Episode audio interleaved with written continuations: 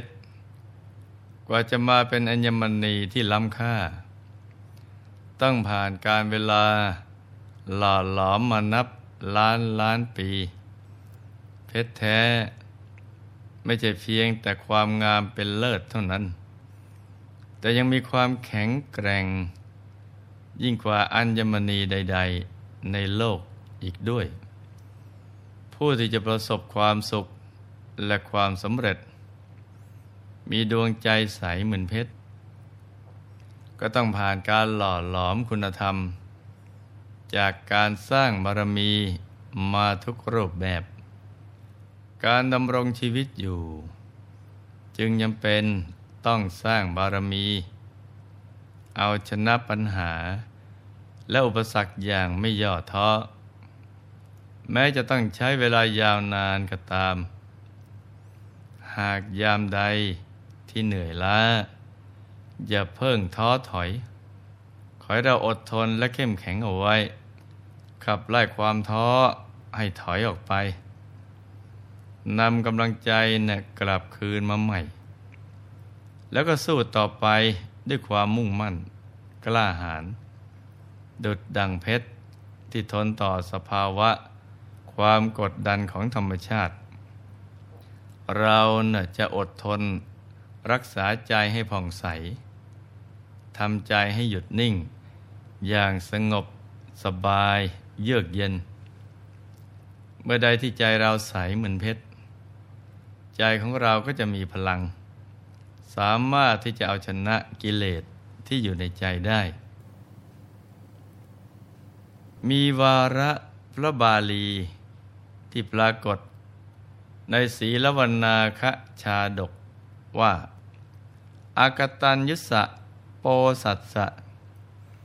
นิจจังวิวรทัสสินโนสัพพันเจปทวิงทัชชาเนวนังอภิราทะเยติถึงหากจะให้แผ่นดินทั้งหมดแก่คนอกตัญญู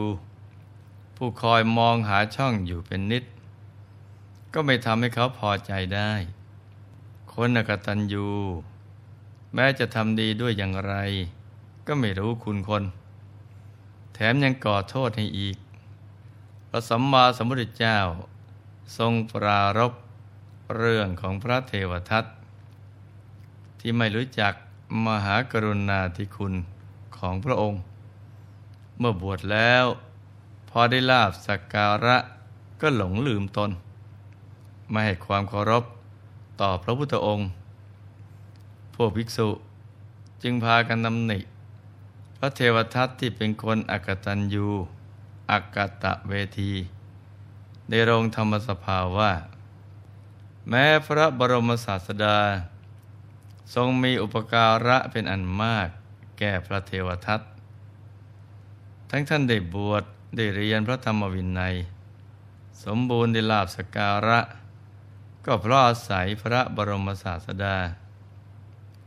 แต่พระเทวทัตกลับกล่าวว่าพระบรมศาสดา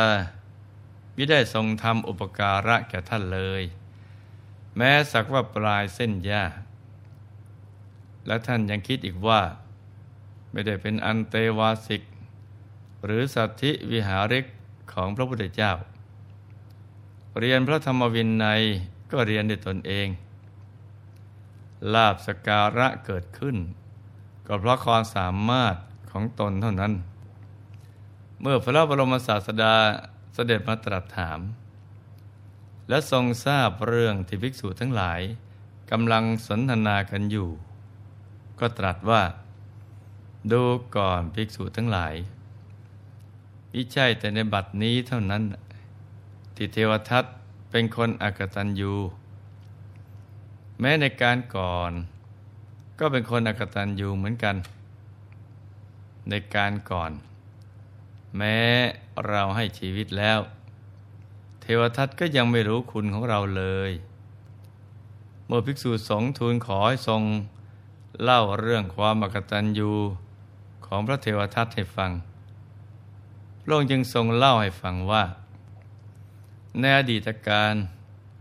ครั้งพระเจ้าพรหมทัตเสวยราชสมบัติ ในกรุงพาราณสีเศรษฐีมีสมบัติ80โกฏมีบุตรชายสุดที่รักคนหนึ่งชื่อว่ามหาชนกเศรษฐีคิดว่าความรู้ทั้งหลายในโลกนี้เนี่ยมีไว้เพื่อเป็นอุปกรณ์ในการทำมาหากินเท่านั้นเมื่อลูกของเรามีสมบัติอยู่แล้วก็ไม่จำเป็นต้องเล่าเรียนเขียนอ่านให้ลำบากเพราะสมบัติที่มีอยู่นี้เนี่ยก็มากพอที่จะช่วยทำให้บุตรชายนั้นไม่ต้องลำบากไปจนตลอดชีวิตเมื่อคิดเช่นนี้เนี่ยจึงไม่ยอมให้เล่าเรียนอะไรเลยเมื่อเติบโตเป็นหนุ่มพ่อแม่ก็จัดแจงให้มีภรรยาต่อมาเมื่อพ่อแม่ล่วงลับไปแล้วบุตรชาย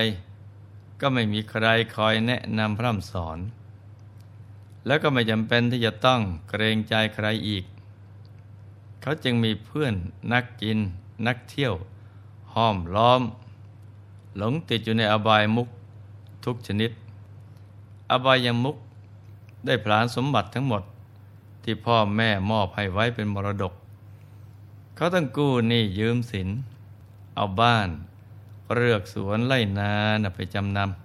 ำดูนะจ๊ะบทโทษของอบายมุขสามารถผลาญสมบัติ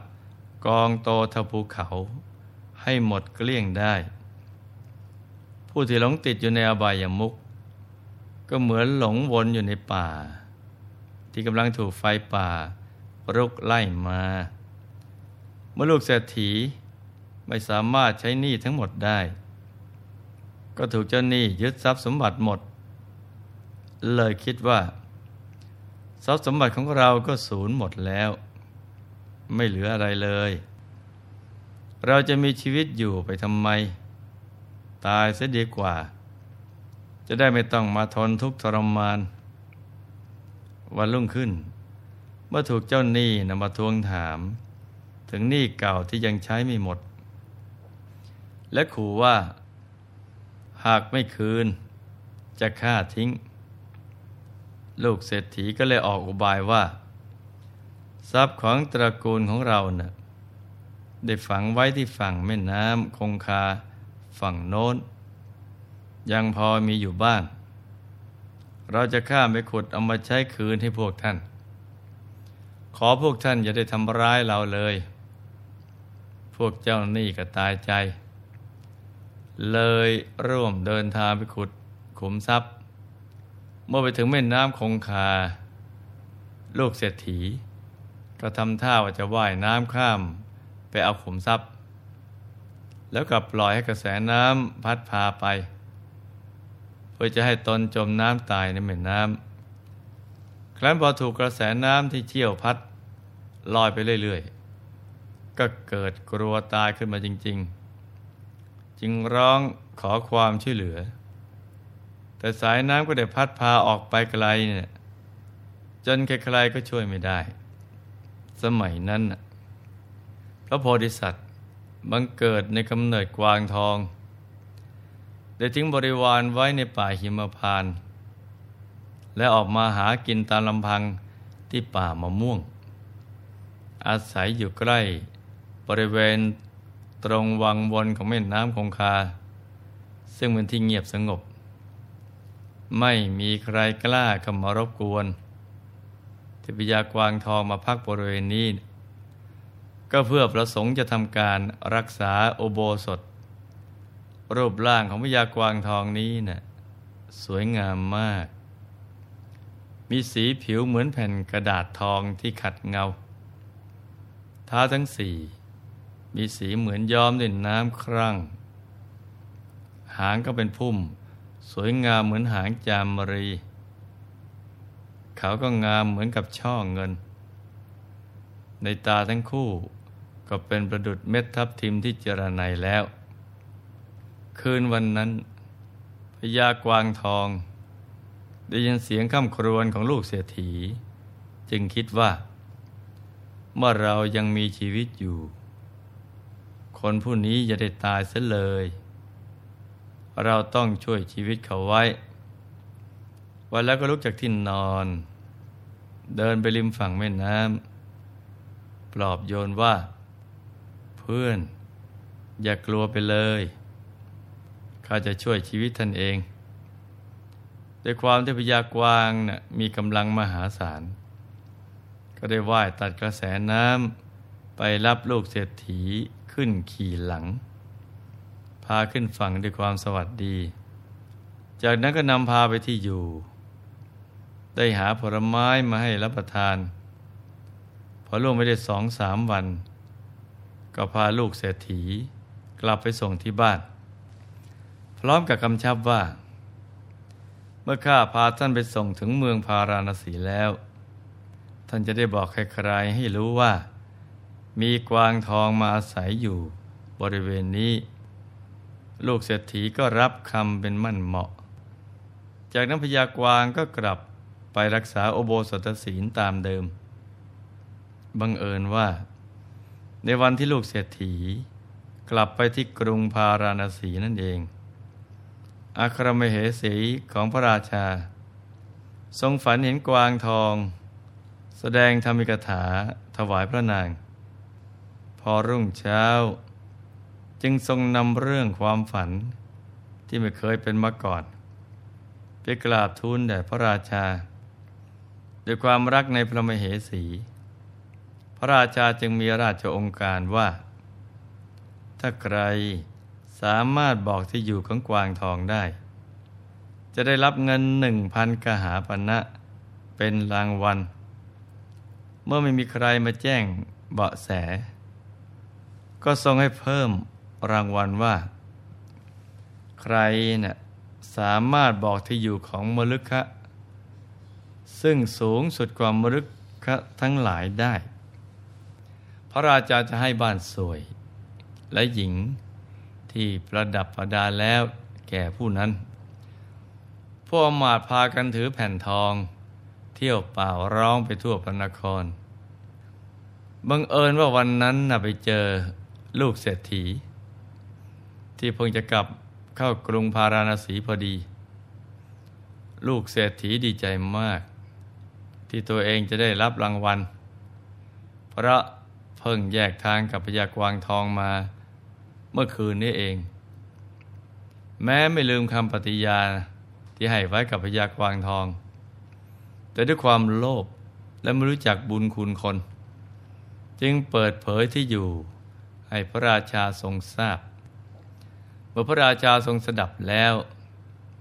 ก็ได้ให้ลูกเศรษฐีเป็นผู้นำเสด็จพร้อมด้วยข้าราชบริพารเพื่อไปจับพญากวางทองส่วนว่ามหันตภัยจะบังเกิดขึ้นกับพญากวางทองเพราะคบบุคคลผู้ประทุษร้ายมิตรหรือเรื่องราวจะเป็นอย่างไรต่อไปเอาไว้วันพรุ่งนี้เราค่อยมารับฟังกันต่อนะจ๊ะจากเรื่องนี้เราก็จะเห็นได้ว่าบุคคลผู้ประทุษร้ายมิตรคือผู้ที่มีใจมืดบอดแม้ผู้มีคุณจะทำคุณให้แก่ตัวมากมายอย่างไรก็มองไม่เห็นคุณงามความดีของเขาเหมือนคนตาบอด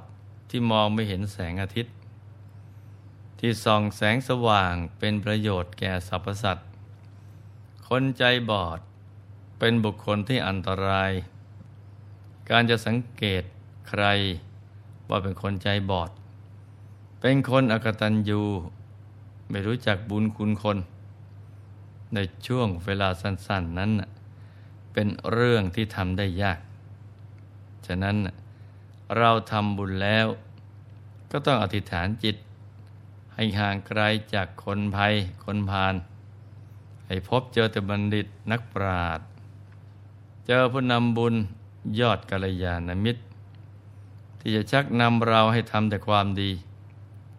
ให้เราได้เข้าถึงพระรัตนตรัยไปตลอดทุกภพทุกชาติกันนะจ๊ะในที่สุดนี้หลวงพ่อขออวยพรให้ทุกท่านมีแต่ความสุขความเจริญรุ่งเรืองให้ประสบความสำเร็จในชีวิต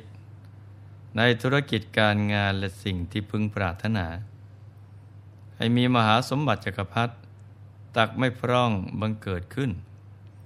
เอาไว้ใช้สร้างบารมีอย่างไม่รู้หมดสิ้นให้มีสุขภาพพรรณนามัยแข็งแรงมีอายุขัยยืนยาวได้สร้างบารมีกันไปนานๆให้ครอบครัวอยู่เย็นเป็นสุขเป็นครอบครัวแก้วครอบครัวธรรมกายครอบครัวตัวอย่างของโลกให้มีดวงปัญญาสว่างไสวได้เข้าถึงพระธรรมกายโดยง่ายโดยเร็วพลันจงทุกท่านเทอญธรรมกาย